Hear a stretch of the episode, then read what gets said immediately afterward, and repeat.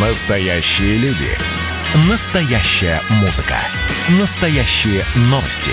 Радио «Комсомольская правда». Радио про настоящее. 97,2 FM. эм.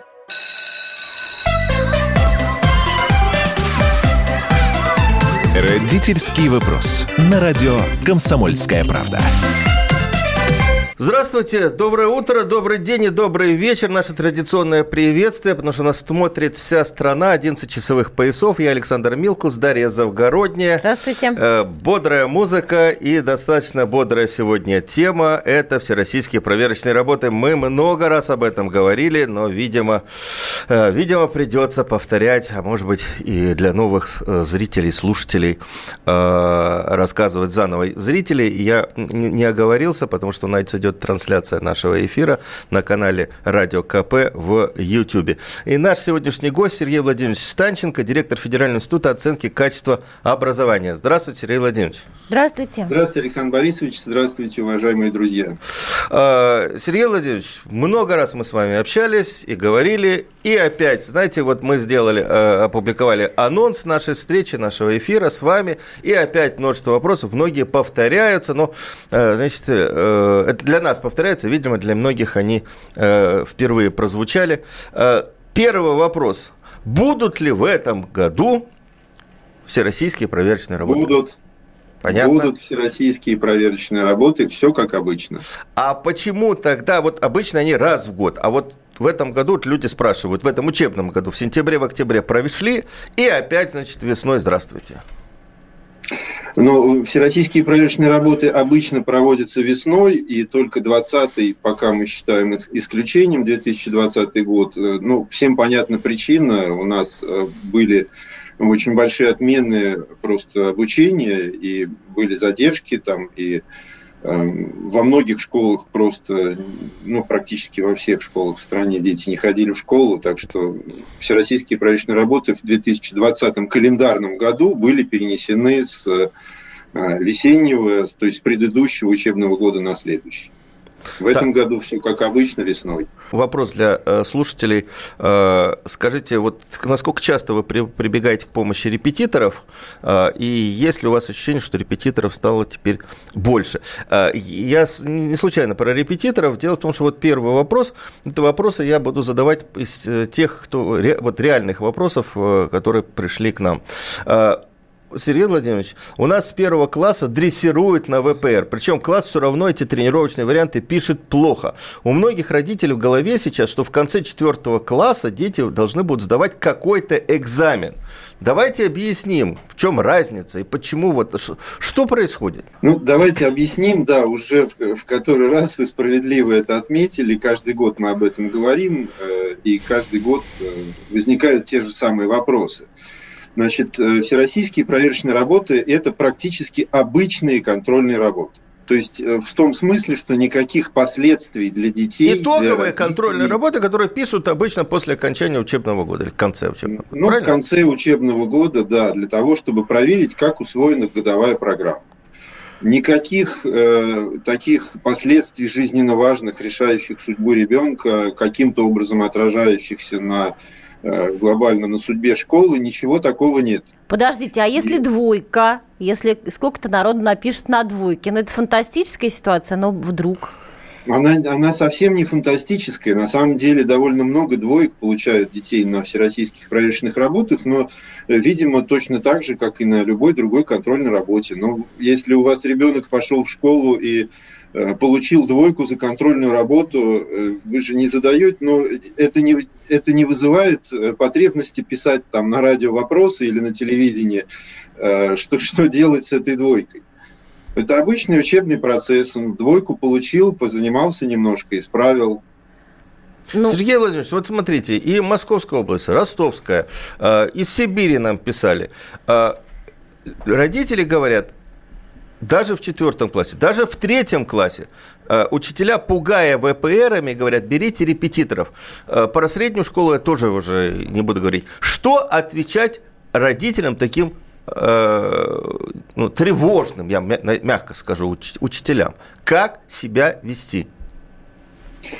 Ну, наверное, имеет смысл, может быть, если это доходит до какой-то крайней степени, то э, поднять вопросы уже на родительских собраниях или просто сходить к директору школы, но в принципе э, это всероссийские проверочные работы не выходят за рамки обычного учебного процесса. Еще раз повторюсь, никаких последствий какого-то там э, низкого, не, не очень удачного написания этих контрольных работ для ребенка, кроме обычных последствий, там, связанных с выставлением той или иной отметки, нет. Даже больше того, я скажу, что по правилам проведения всероссийских проверочных работ школа сама выбирает, ставить ли ей отметки в журнал. То есть во многих школах просто э, это проводится как диагностика, но э, журнал отметки не ставят. Примерно в половине школ страны ставят отметки в журнал, в половине не ставят. Вот э, это так, так распределилось решение школ. Ну, Поэтому если такое вот э, возникает, ну, оно по разным причинам может возникать, такое давление со стороны учителей, ну, наверное, первое, что бы я посоветовал, относиться к этому спокойно и не реагировать. То есть никаких репетиторов э, брать э, не нужно, ничего э, такого сверхъестественного по результатам всероссийских проверочных работ не произойдет. Это обычная контрольная работа. Надо просто учиться в школе. Ну, если Можно я скажу грубее? Ребенок... Если учитель требует, чтобы родители взяли репетитора, это свидетельство низкой квалификации учителя или его страха, что дети не напишут обычную контрольную работу. Ну, или какого-то замысла учителя, желающего, чтобы желающего переложить на родителей э, какие-то проблемы свои с классом. Ну, вообще Возможно, это, и такое. Вообще это странная ситуация, когда учитель требует, там, советует завести репетитора. Ой, э, постоянно же, сейчас. Обычно же ревнуют к репетиторам в старших классах, во всяком случае. Там э, стараются сделать вид, что, ну, нету этого репетитора как-то вот, ну так, должен он, конечно, быть, потому что класс большой, всех не выучишь, какая-то поддержка нужна. Но вообще, я слыхала, что репетиторов э, там не очень любят. Ну, ну по моим ощущениям, потому что я сама репетитор, поэтому у меня некое существует противоречие с учителями, э, которые учат э, детей. Сергей Владимирович, если можно, кстати, вот просят люди, а в каких классах в этом году проходит ВПР? С 4 по 8 и в 11. Во всех, в, для каждого класса. Да, 5, да. 6, немножечко еще э, географию пишут еще десятиклассники, если они закончили курс географии. Подождите, а в одиннадцатом классе для чего нужны ВПР? У них же и так у бедных ЕГЭ. А, ну, насчет бедных я бы здесь, может быть, подискутировал. Все-таки экзамены все мы всегда сдавали, и родители все помнят прекрасно, что в конце школы всегда бывают экзамены. То есть здесь, э, мне кажется, все абсолютно Э, нормально, естественно и обычно. Что касается всероссийских проверочных работ в 11 классах, то они как раз э, проводятся, ну, во-первых, они не являются обязательными, в отличие от других классов, в 11 То есть школа решает, э, участвовать или нет, и каждый ученик тоже может выбрать, в какие, какие предметы он в этом случае пишет, но пишут те предметы, которые, которые не сдаются в ЕГЭ.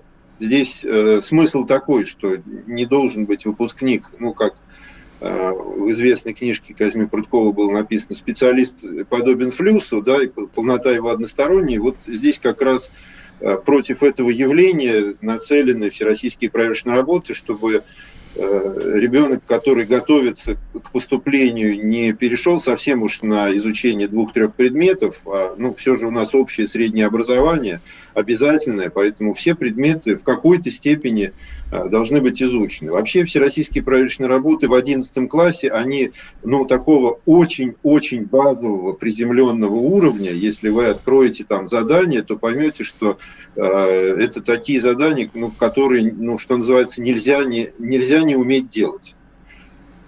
Вот, кстати, э, вопрос. Э, вот вы сказали, что школа решает там в 11 классе или нет. Но, в принципе, было же декларировано о том, что школа сама решает вообще проводить МВПР или нет. Вот у нас э, вопрос такой. А как школе отказаться от проведения ВПР? Может она решить, вот собраться и сказать, мы не будем участвовать в всероссийских проверочных работах?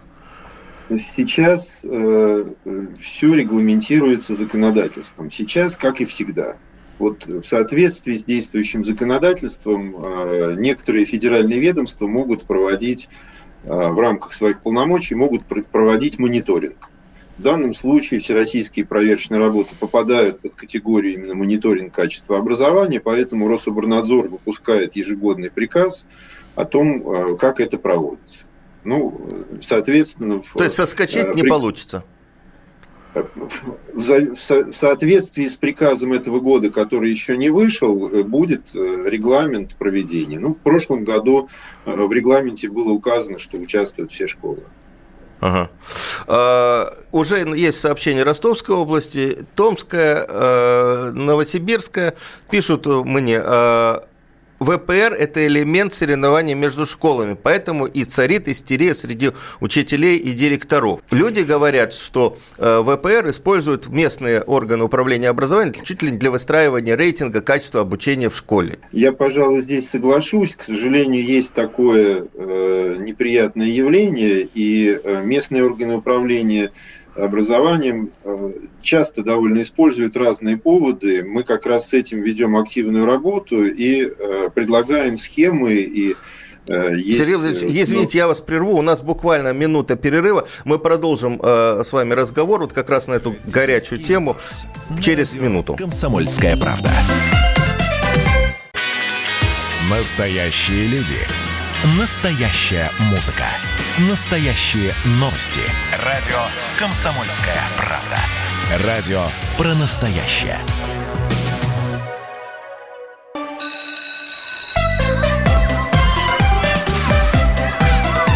Родительский вопрос. На радио «Комсомольская правда». Мы снова в студии. Я э, Александр Минкус, Дарья Завгородняя и наш сегодняшний собеседник, директор Федерального института оценки качества образования Сергей Владимирович Станченко. Говорим мы всероссийские, про всероссийские проверочные работы, которые в этом году пройдут практически во всех э, классах, во всех параллелях, начиная с четвертой.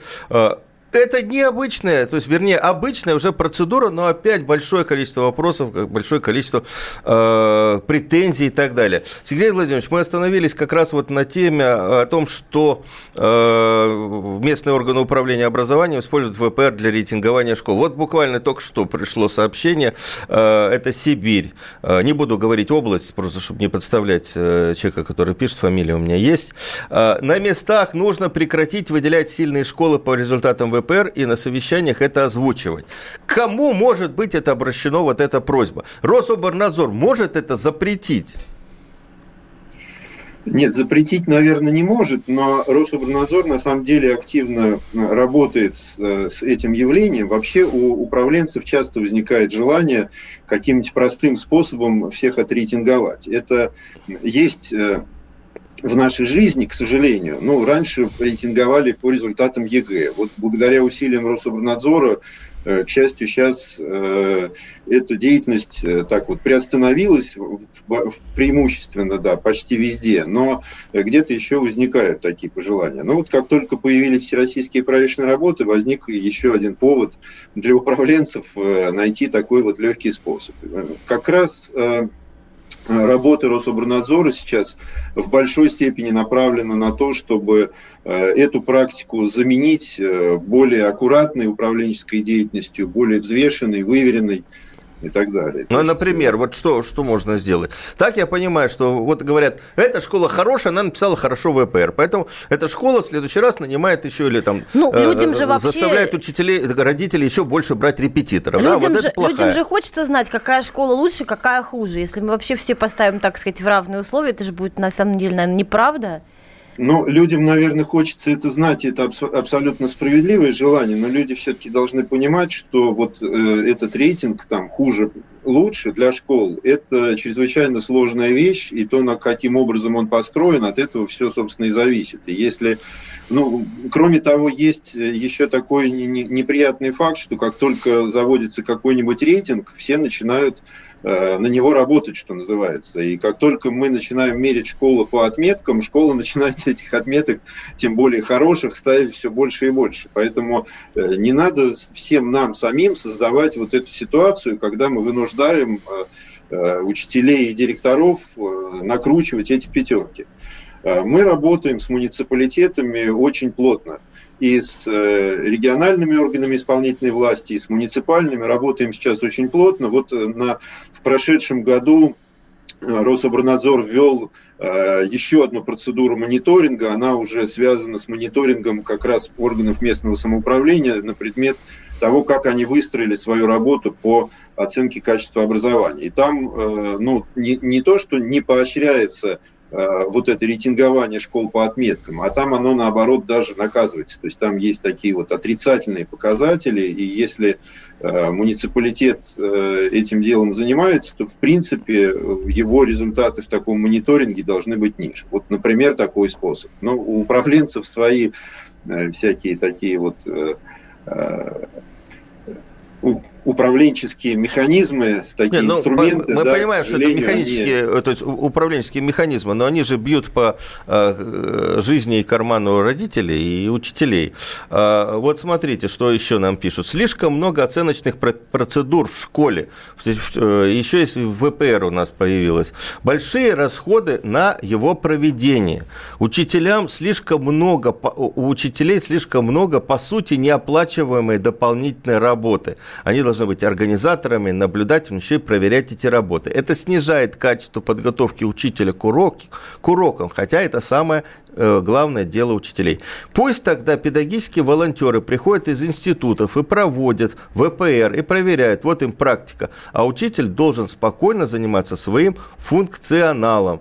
Если государству нужна такая процедура, внешняя оценка качества э, обучения в школе, пусть, пусть государство возьмет на себя расходы по ее качественной организации и платят учителям как за э, то, вот им платят за участие в едином госэкзамене. Слушайте, ну вот что меня вызывает возражение? То, что внешняя оценка качества образования, такая как итоговые контрольные работы, существовала всегда. Всегда же дети писали Не, ну, вот итоговые это контрольные работы. пишет директор ну, гимназии. Ну, хорошо. Ну, она вот так позволите, вот воспринимает. Александр Борисович, если позволите, я вот отвечу на, на это очень частое рассуждение, и мы тоже его комментировали многократно. Ну, например, э, такое вот встречное да, рассуждение. Сколько раз э, один и тот же ученик в течение года по одному предмету пишет контрольные работы? Вот давайте посчитаем. Но я, как бывший учитель математики, могу сказать, что там ученик э, школьник по математике пишет 5-6 работ в учебный год мы одну из этих работ предлагаем провести по федеральным материалам. Это, кстати, не, не является внешней оценочной процедурой. ВПР не является внешней оценкой, потому что проводят ее сами учителя, оценивают сами учителя. Внешней она не является. Внешне это когда он куда-то пошел или когда пришли наблюдатели. Но здесь вот возвращаемся все-таки к объему. Вот учитель проводит в течение учебного года 5-6 контрольных работ одна из них по материалам, присланным в рамках ВПР. Я не очень понимаю, э, чем это существенно э, выходит и расширяет э, штатную работу учителя. Ну что, он разве тетрадки не проверяет, разве учитель? Проверяет. И проверяет их несколько раз в году по каждому своему классу, в котором он работает. Это входит в его обязанности. Ну вот мне странно, что называется, да, может быть, название пугает людей. Мне странно, может быть, э, назвать эти в, в, там всероссийские проверочные работы, назвать их диагностические, диагностических. Не, не всероссийские назвать как-нибудь так. Да, да. Ну, или... Индивидуальные, ну, личные. Ну, смотри. Мы уже это э, проехали этот момент уже с 2016 года, пятый год проводятся эти работы, э, название уже устоялось. Если его сейчас поменять, все равно все будут помнить, что это всероссийские проверочные работы. Поэтому э, можно, наверное, заняться выяснением сути и, наконец, э, э, договориться о том, что это в любом случае это работы, после которых не возникает никаких жизненно важных последствий. Вот это все должны понимать. Это должны понимать и родители, и учителя. И если как раз наоборот, если на школу идет давление со стороны органов местного самоуправления, э, в соответствии с которым там требуются высокие результаты, тогда мы готовы эти сигналы принимать и с соответствующим органом местного самоуправления провести работу. Вот это как раз мы готовы делать, и э, с благодарностью такие сигналы услышим. Слушайте, ну а почему бы такое вселенское значение не придавать действительно диагностическим работам, которые пишутся осенью? На них всем наплевать. Типа, да ладно, подожди. Ну, не их никто не вот боит. Резко. Не то, чтобы нет, ну не всем наплевать, конечно, учителям нет. Учителям надо понять, куда впихивать эти диагностические между там своими какими-то планами. Это другой момент. Но, но там родители не боятся этих работ. Ну, да, дети же все, все забыли, ничего страшного. Давайте рейтинги школ, так сказать, будем э, э, делать, составлять по этим диагностическим. Это справедливее, потому что настоящее образование – это то, что остается у ребенка в голове, когда он все забыл после лета. Вот я такое предложение вношу. Но здесь, понимаете, всероссийские проверочные работы задумывались именно как итоговые, и это очень важно, в том числе с учетом э, устройства наших образовательных стандартов. Все-таки у нас есть определенные вариации по прохождению программы, есть разные учебники, и это тоже одна из проблем, потому что если ребенок проучился в школе по одному учебнику, потом вдруг перешел в другую школу, а там другой учебник, может оказаться, что он некоторые темы не пройдет вообще никогда. Поэтому здесь определенный элемент такой вот, ну не то что унификации, но такого вот подведения итогов по учебному году, что было важно в этом классе, в этом году по этому предмету, оно все выносится вот на эту итоговую работу. Это определенный элемент создания такого вот единого образовательного пространства. И это ориентир скорее для учителей и директоров, и все-таки э, здесь выносится на проверку в эти работы, выносятся, ну, как и сказано в их описании, выносятся самые такие ключевые аспекты, да, то есть э, наиболее важные вещи, которые нельзя не Э, освоить э, по этому предмету. Так, так что здесь вот у нас уже мало времени. Итогов. Актуальный очень вопрос. Э, Казань, Красноярский край. Почему такое низкое качество КИМов? Что имеется в виду? Люди говорят, мы гимназия. Для нас эти задачи очень простые. Мы их щелкаем, как э, орешки. Может ли быть, что ВПР будет разного уровня для того, чтобы гимназистам было э, ну, интересно решать эти задачи? Для них это плевое дело. -то. Но я бы ответил сразу, что тогда речь не о низком качестве, а о несоответствии слабые, уровню, вот это слабые, да. уровню гимназистов. Да. да. Но Э, ничего не вижу страшного в том, что гимназисты подтвердят свой уровень блестящим выполнением ВПР. Хотя постановка вопроса сама по себе очень э, разумная, и над этим вопросом мы тоже начинаем сейчас задумываться. Может быть, когда-нибудь э, в недалеком будущем для школ, которые... Но здесь, понимаете, возникает встречный вопрос, а как, как отобрать эти школы? По их желанию? Да, кто заявит? Э, не, это может оказаться э, рискованно, потому что желание школы и ее заявление, ну, при всем моем уважении к подавляющему большинству школ да. Российской Федерации, не всегда может соответствовать реальной ситуации. Спасибо большое. Сергей Владимирович Станченко, директор Федерального института оценки и качества образования, был у нас. Радио «Комсомольская правда» — это настоящая музыка. Я хочу быть с тобой. Напои меня водой Твоей любви. На тебе, как на войне А на войне, как на тебе. Настоящие эмоции. Это то, о чем я, в принципе, мечтал всю свою сознательную жизнь. И настоящие люди. Мы ведь не просто вот придумали и пошли на полюс. Мы к этой цели своей, ну, лет 10 готовились, шли. Радио «Комсомольская правда». Живи настоящим.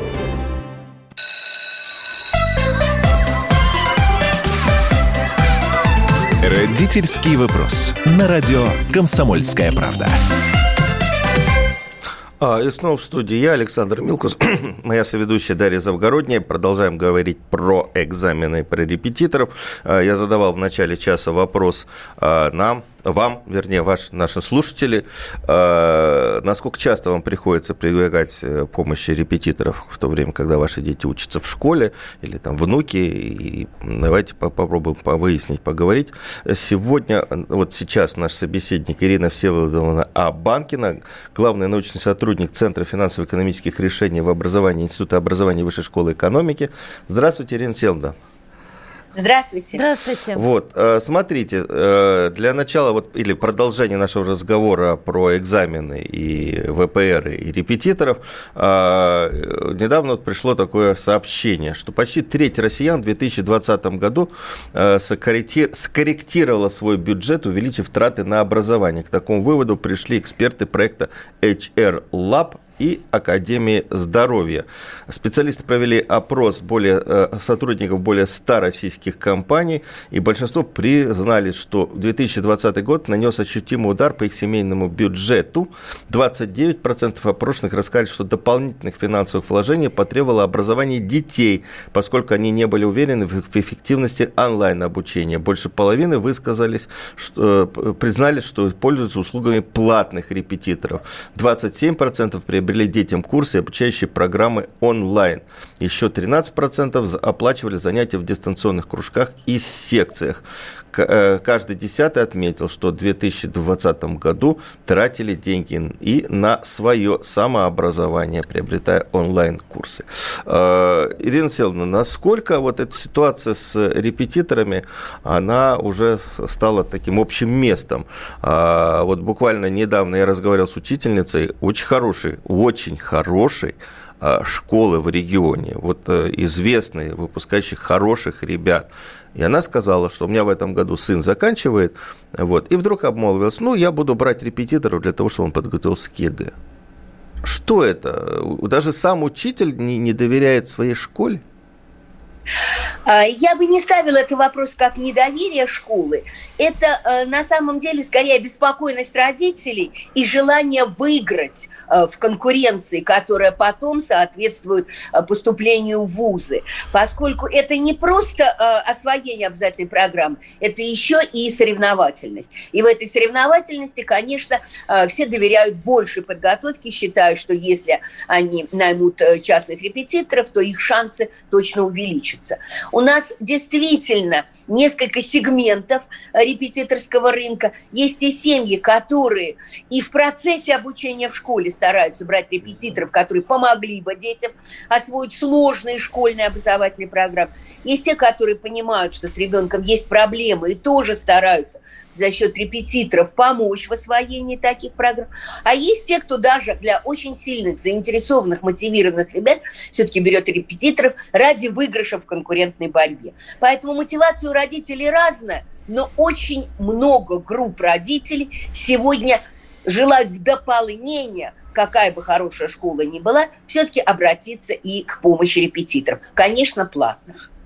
Ну вот это большое количество, насколько это э, вообще у нас сегодня э, ну, привычная ситуация? То есть можно ли сказать, что вот популярность репетиторов говорит о низком качестве подготовки в школе? Или о том, что слишком сложная программа? Вот нам звонят в эфир и говорят... Можно я здесь вот приведу пример э, моей магистрантки, которая защитилась, она на самом деле кандидат наук, и проводила такое исследование о теневом образовании в Костроме. Это именно услуги репетиторства, если следовать определению Марка Брей, которое он дал. Это то, что как тень сопровождает основное образование. Оно может очень прозрачно оплачиваться, но если мы уберем это из школьной программы, таких репетиторов перестанут брать. Это называется именно теневое образование. Так вот, даже в небольшом раю, ре- регионе, небогатом, более 70% родителей прибегает к услугам репетиторов. Цены, конечно, отличаются, но она заинтересовалась, почему педагоги? Ведь э, репетиторами же педагоги работают, это же не инопланетяне прилетают. А, И они сказали удивительную для меня вещь, что в небольшой группе мотивированных ребят им удается отработать новые методики, понять, что осваивается, что нет. Потому что теперь уже в переполненных классах отрабатывать новое не удается. Ты можешь уже применять то, что зарекомендовала себя. Тем самым вот это вот последние годы идущая оптимизация с переполненностью классов, инновационную работу, апробацию новых методик, новых подходов вытеснила в сектор репетиторства. Для меня это было удивительно.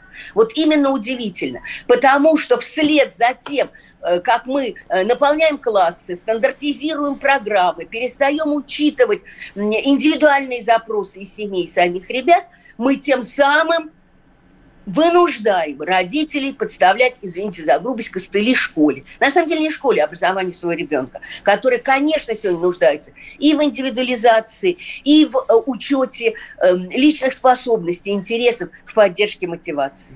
Ну, понимаете, в чем проблема? Очень трудно учесть индивидуальные особенности ребенка на практике. Об этом постоянно говорится. Вот на педсоветах говорится об этом, ну, там, регулярно. Но очень трудно все равно учитывать э, каждого. Как к каждому подойти? Ну, вот, ну, э, Вы знаете, я недавно- трудно.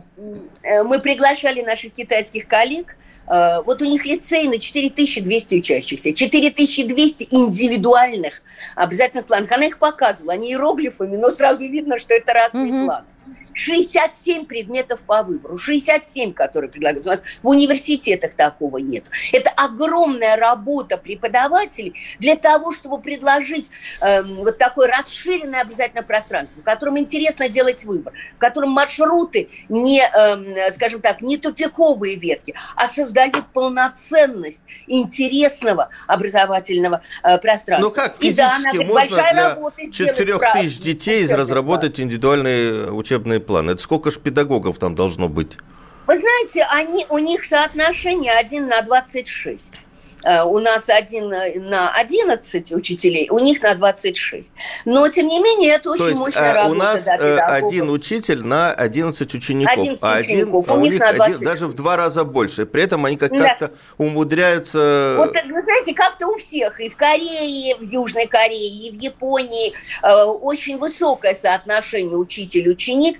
Э, тем не менее, очень большая работа э, ведется именно над инновационными методиками, над новыми э, интересными курсами и предметами. Я думаю, что мы перегружаем наших учителей рутиной. Вот их от рутины надо освободить. Дать им больше творчества. Мы слишком контролируем наших учителей и э, не доверяем им, э, заставляя всевозможными проверками учителей следовать единой стандартной методике. И это, конечно, губительно. Ну, все-таки благодаря электронной школе это дело очень упростилось, и как-то учителям все-таки сейчас повеселее жи- живется, и, и по свободе. Согласна, повеселее, но и рынок репетиторства переструктурировался. Сегодня, конечно, репетиторство тоже переместилось в онлайн. Это сокращает время на дорогу, ребята не ездят. И только те молодые учителя, которые предложили задания, их разбор, интересные курсы, вот те сегодня пользуются спросом, мы их оплачивают. Сегодня к опытным пожилым бабушкам домой уже никто не ездит, как к репетиторам. Все меняется. И вряд ли этот рынок быстро уйдет. Он уже набирает обороты. И даже если школа вернется в очный режим или в смешанный очно Ну, школа вернулась в очный режим. Э, Ну, вернулась, но мы же понимаем, что могут быть разные сценарии развития, может быть, Ирина ухудшение Алексеевна, можно ли сказать, что практически школьное образование в связи с появлением такой популярности репетиторов стало платным? Нет, я думаю, что все-таки нельзя сказать, э, потому что не все и не везде пользуются репетиторами. Все-таки это больше э, крупных городов и вообще городов. Э, В селе, конечно, в меньшей степени на это обращают внимание. Противостоять этому можно скорее за счет сетевого взаимодействия и за счет, э, э, я бы сказала, сертификатов школьникам, которые могут на онлайн-платформах современных, действительно за счет бюджетных средств, за счет общественных ресурсов, получать те или другие предметы, которые будут засчитываться в школе. Кстати, вот э, сейчас Ирина Всеволодовна говорила про Китай, я вспомнил, мне буквально позавчера рассказывали интересную вещь. В классе там 40 учеников, учитель каждому ребенку, каждому ребенку старается сказать не почему ты плохо учился, а в чем ты оказался Достиг успеха, молодец. да. Это может быть просто он аккуратно полил цветы. Или там э, не опаздывает на занятия все время. Или просто, значит, э, помог кому-то там. Ну, в общем, каждому ребенку, каждому говорится что-то хорошее, Вот я тоже так поддерживая делала. его, э, вот вот таким вот образом, создавая положительный, не тюкая его по голове, а вот ты сегодня значит, не- Александр не, сделал Борисович, домашнее задание. Александр Борисович, я так делала. Знаешь, что после этого происходило в классе? Все хотели выйти к доске и, и срывали иногда урок, потому что прям вот просто ловились к доске, начинали ругаться между собой. Все хотели ответить на пятерку, потому что это было... Хотелось им очень быстро такую легкую оценку Но они получить. для этого малые группы используют, где в каждой мини-группе может Да. быть свой лидер, который заведет работу группы, и действительно эти подходы вот такого вот э, внутри класса, внутри групповой работы сегодня в странах Тихоокеанского региона очень активно применяются. Э, кстати, Марк Брей, введя понятие теневого образования, Таджада вычислил, что даже те страны, которые лучшие по ПИЗе, имеют противоположные картины. В Южной Корее 2,7% ВВП тратится на теневое образование, то есть репетиторство. Mm. И у них очень высокий результат. Это сопоставимо с расходами на саму систему школьного образования. То есть очень большой. А в Финляндии 0%. И они тоже, да, сейчас немножко отстают от Южной Кореи, но они все равно в лидерах по школьному образованию. Сейчас мы, мы, Это мы буквально, разные системы. Ирина Селовна, мы сейчас прервемся на минуту и продолжим наш разговор вот через минуту. На радио «Комсомольская правда». И давайте мы сейчас проведем ну, достаточно объемную беседу про... О нашем будущем, в котором теперь возможно все. Раз и сделали некий прорыв. Вот сегодня мы хотим поговорить, прорыв ли это, почему так много шума. Вся страна слышала об этом. Есть те, кто смотрят в небо и мечтают о звездах. Комсомольская правда. Это радио.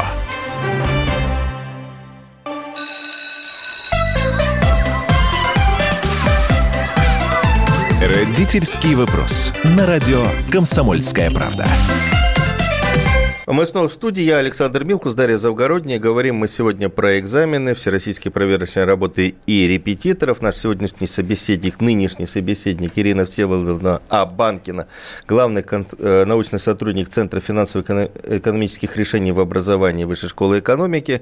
У нас есть звонок. Включаем Татьяна из Красноярска нам дозвонилась. А, да, еще раз здравствуйте. Да, говорите. Вы меня слышите? Да, слышим, вы Ситуация в эфире. такова, что вот даже на собрании говорят вот педагоги, что э, мы можем вам дать э, знания на 3 балла, если хотите выше, нанимайте репетиторов. Вы знаете, вот все, все сейчас родители, они как бы помалкивают, потому что это действительно вот такая ситуация. Очень страшно. Я позвонила с, своему, своей знакомой, она работает у нас в институте, преподает, кандидат химических наук. Я говорю, Света, скажи, пожалуйста, как быть, как поступать-то детям сейчас? Я смотрю, знаний-то нету. Она мне говорит, Татьяна, ты как хочешь, чтобы были знания или чтобы у ребенка был хороший аттестат, потому что ОГЭ, ЕГЭ это надо. Я говорю, странный вопрос, мне нужно то и другое. Она говорит, многого хочешь. Нанимай репетиторов из э, числа педагогов, тогда у тебя будет оценка обеспечена, и тогда ребенок поступит. Вы представьте себе, как это так дальше жить и с таким образованием, а? Мы просто в шоке. Спасибо большое. Вот из Воронежской области аналогичное сообщение. Школа не дает знаний. Сын в девятом классе не, не знал даже, что такое масса, хотя репетиторы были по всем предметам, и только э, занятия с ними и дали результат. Мы подарки носили учителям, э, и, и так далее. В общем, э, вот, вот про это. Сейчас э, учителя нищие, не хотят учить, уликюлят, боятся плохую оценку поставить, вместо того, чтобы давать знания. Э, Ирина Всеволодовна, ну, это вот что, когда учителя сами признаются, что не могут нормально обучить детей только на тройку и выпихивают к репетитору. Вот и мы не, и не обсуждали говорят, почему, вот буквально да. в первой части программы Даша говорила о том, что раньше учителя конкурировали с репетиторами, и им было неприятно, когда на их предмет, еще по их предмету брали репетитора. А да. сейчас вот сами выпихивают. Это что? Давайте, во-первых, не будем бросать камней в наших учителей. Они работают много. Да. И э, на самом деле э, степень их выгорания достаточно высока. И она связана с тем, что они находятся, еще раз повторю, под очень жестким контролем. И э, на самом деле мы, как общество, как регулирующие органы, э, давим на них э, достаточно сильно, э, загоняя в тупиковую ситуацию. Поэтому то, что гарантируют стандартные программы, они гарантируют среднее освоение программы. Те, кто действительно, это учителя с этим мнением согласны, хотят индивидуально, они, они же, не другие, не кто-то другой, готовы работать индивидуально. Да, конечно, на платной основе. Но не потому что, и не только потому, что они нищие. На самом деле э, мы проводили эти опросы, около 30% дополнительного заработка дает учителям репетиторство, не больше. Не слишком много часов они могут этому уделять. Те, кто профессионально занят исключительно репетиторством, там действительно доходы выше, чем у учителей. Если это работающие учителя, как сказано вот сейчас в звонке из Красноярска, из той же школы, то это примерно 30%. Они могли бы заработать это за счет э, стимулирующих надбавок в своей школе. Но там ситуация тоже очень конкурентная. Э, Показатели иногда демотивируют для того, чтобы их достигать. Поэтому гораздо проще индивидуально помочь позаниматься с теми или другими учителя, э, учениками, иногда талантливыми, иногда отстающими, иногда теми, где э, с родителями сложились э, взаимопонимание. В этом смысле мне кажется, что э, надо предоставить большую автономию школе, э, больше возможностей здесь разнообразия, и в то же время самим семьям предоставить право распоряжаться общественными ресурсами и дополнительно вне школы заниматься не обязательно с репетиторами, а сегодня на современных платформах, в кванториумах, в технопарках, в интерактивных музеях, в учреждениях дополнительного образования есть очень много интересных программ, которые действительно помогают научиться учиться, э, найти интерес в э, том или другом предмете, вообще даже профессионально сориентироваться. Вот Александр Борисович не даст мне соврать, каким спросом пользуются у них медиаклассы, как интересно ребятам включиться в, уже в школе э, в журналистскую работу, в новые современные коммуникации. Это очень вдохновляет ребят. И не только там медицинские, химические или биологические классы, но сегодня и э, классы, которые связаны вообще с, э, я бы сказала, с современным кино, с арт-дизайном, пользуются очень большим спросом. А в школе этого очень мало. Очень мало этого в школе. И интересного спорта в школе мало. Тем более, э, если ребята могли бы получить э, хорошее снаряжение и действительно в командах э, заниматься. Пермский Очень край, много Перм- в школе остается архаичного. И учителя вынуждены его, э, тем не менее, преподавать и организовывать такие уроки. Пермский край нам пишет слушатель. Преподаватель работает на три ставки в, ино- в группах по иностранному языку по 30 человек. Раньше было по 14. Как вот в таких условиях дать хорошее образование? Я совершенно согласна, я тоже об этом же говорила. У нас школы переуплотнены, а технологии остались те же, которые давали результат при 15-20 учащихся. И эта интенсивность э, работы учителя же очень возросла. Понимаете, каждый дополнительный урок у ученика – это интенсивность. Мы повысили зарплату, но за счет интенсивности труда, потому что больше учеников в классе просто. Мы увеличили нагрузку на педагогов и ускорили их профессиональное выгорание. Увы. Поэтому здесь действительно вопрос достаточно серьезный. И вот сейчас разрабатываются предложения по совершенствованию оплаты труда. Я считаю, что э, эти вопросы должны быть поставлены во главу угла, как разгрузить учителя, как вернуть творческий характер и в то же время гарантировать стабильную заработную плату, базовый оклад, который действительно соответствует сложности педагогического труда. Более того, чтобы равныма была оплата за э, дистанционные технологии образования и заочные уроки. Здесь э, даже в большей степени э, требуется интенсивности, когда э, работаешь э, с учениками онлайн, когда должен каждому давать индивидуальные задания, чтобы быть уверенным, что задания решаются не с помощью кнопок Ctrl-C и Ctrl-V, а все-таки как-то э, с помощью того, чтобы подумать, предложить свое интересное решение. Спасибо ну и большое. давление за счет ВПР тоже надо снизить. Давайте все-таки поблагодарим наших учителей и пожелаем им успехов в связи с возвращением мощного режима. Да, спасибо большое. Ура. Ирина Всеволодовна Апанкина, главный научный сотрудник Центра финансово-экономических решений образования Высшей школы экономики, была у нас в эфире. Я хочу последние 20-30 секунд пос- посвятить э, саморекламе. Э, наша программа стала основой или там двигателем того, что мне удалось написать книжку «Как мы перестраивали советское образование, что из этого вышло». Книжка уже в магазинах. Э, если кому-то интересно, как происходила трансформация советского образования в российское, что получилось, что не получилось, какие решения были приняты, почитайте книжку. Называется «Как мы перестраивали советское образование и что из этого вышло». Александр Милкус, Дарья Завгородняя провели этот эфир. Спасибо всем. Родительский вопрос. На радио «Комсомольская правда».